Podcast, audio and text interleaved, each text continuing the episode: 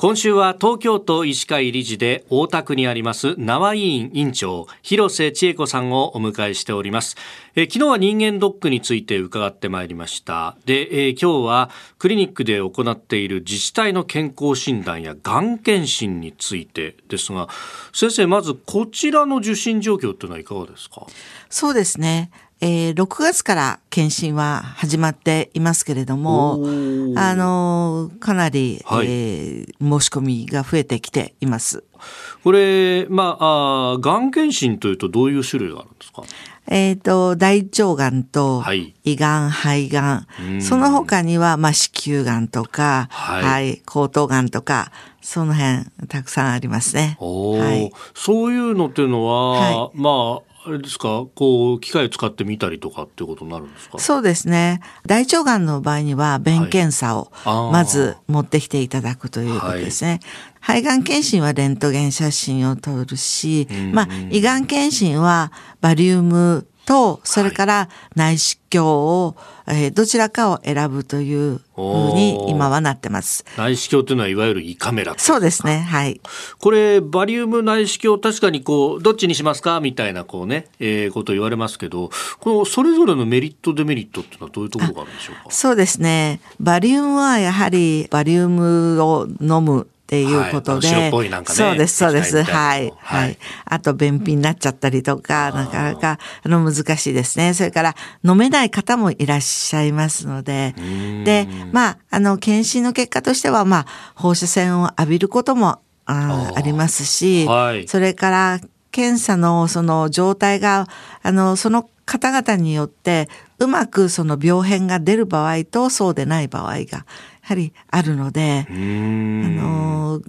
もしがんのことが気になるようでしたら、内視鏡の方が、実際に見るわけですから、その方が検出率は高いというふうに思います。バ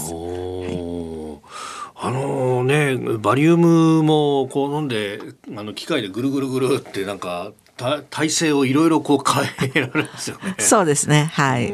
あれっていうのは、ああやってこう体勢を変えることでこう移りやすくするとか、そういうことなんですか？そうですね。バリウムを、全体に粘膜をにこううまくこう乗せるようにしているわけですね。そのために頭ちょっと下に向けたりとか、そうですね。体勢が変わるんですか？そうですね。空気の入れ方とかね、そういうことがあるんです。はい。で、一方でこの内視鏡、胃カメラの方はこれ結構口から入れると人によってはね、苦しいということがありますけど、どうなんですか？最近鼻からっていうのもあるらしいですね。今はそうですね。口と鼻と両方ありまして、どちらか選べるようになっていますし、それから少し鎮静作用のある、注射なんかもしてくださいますので。で、一方健康診断の方なんですけれども、これ必ず問診で先生とね、一対一で受け答えがあってってありますけど、どういう相談が最近は多いですか？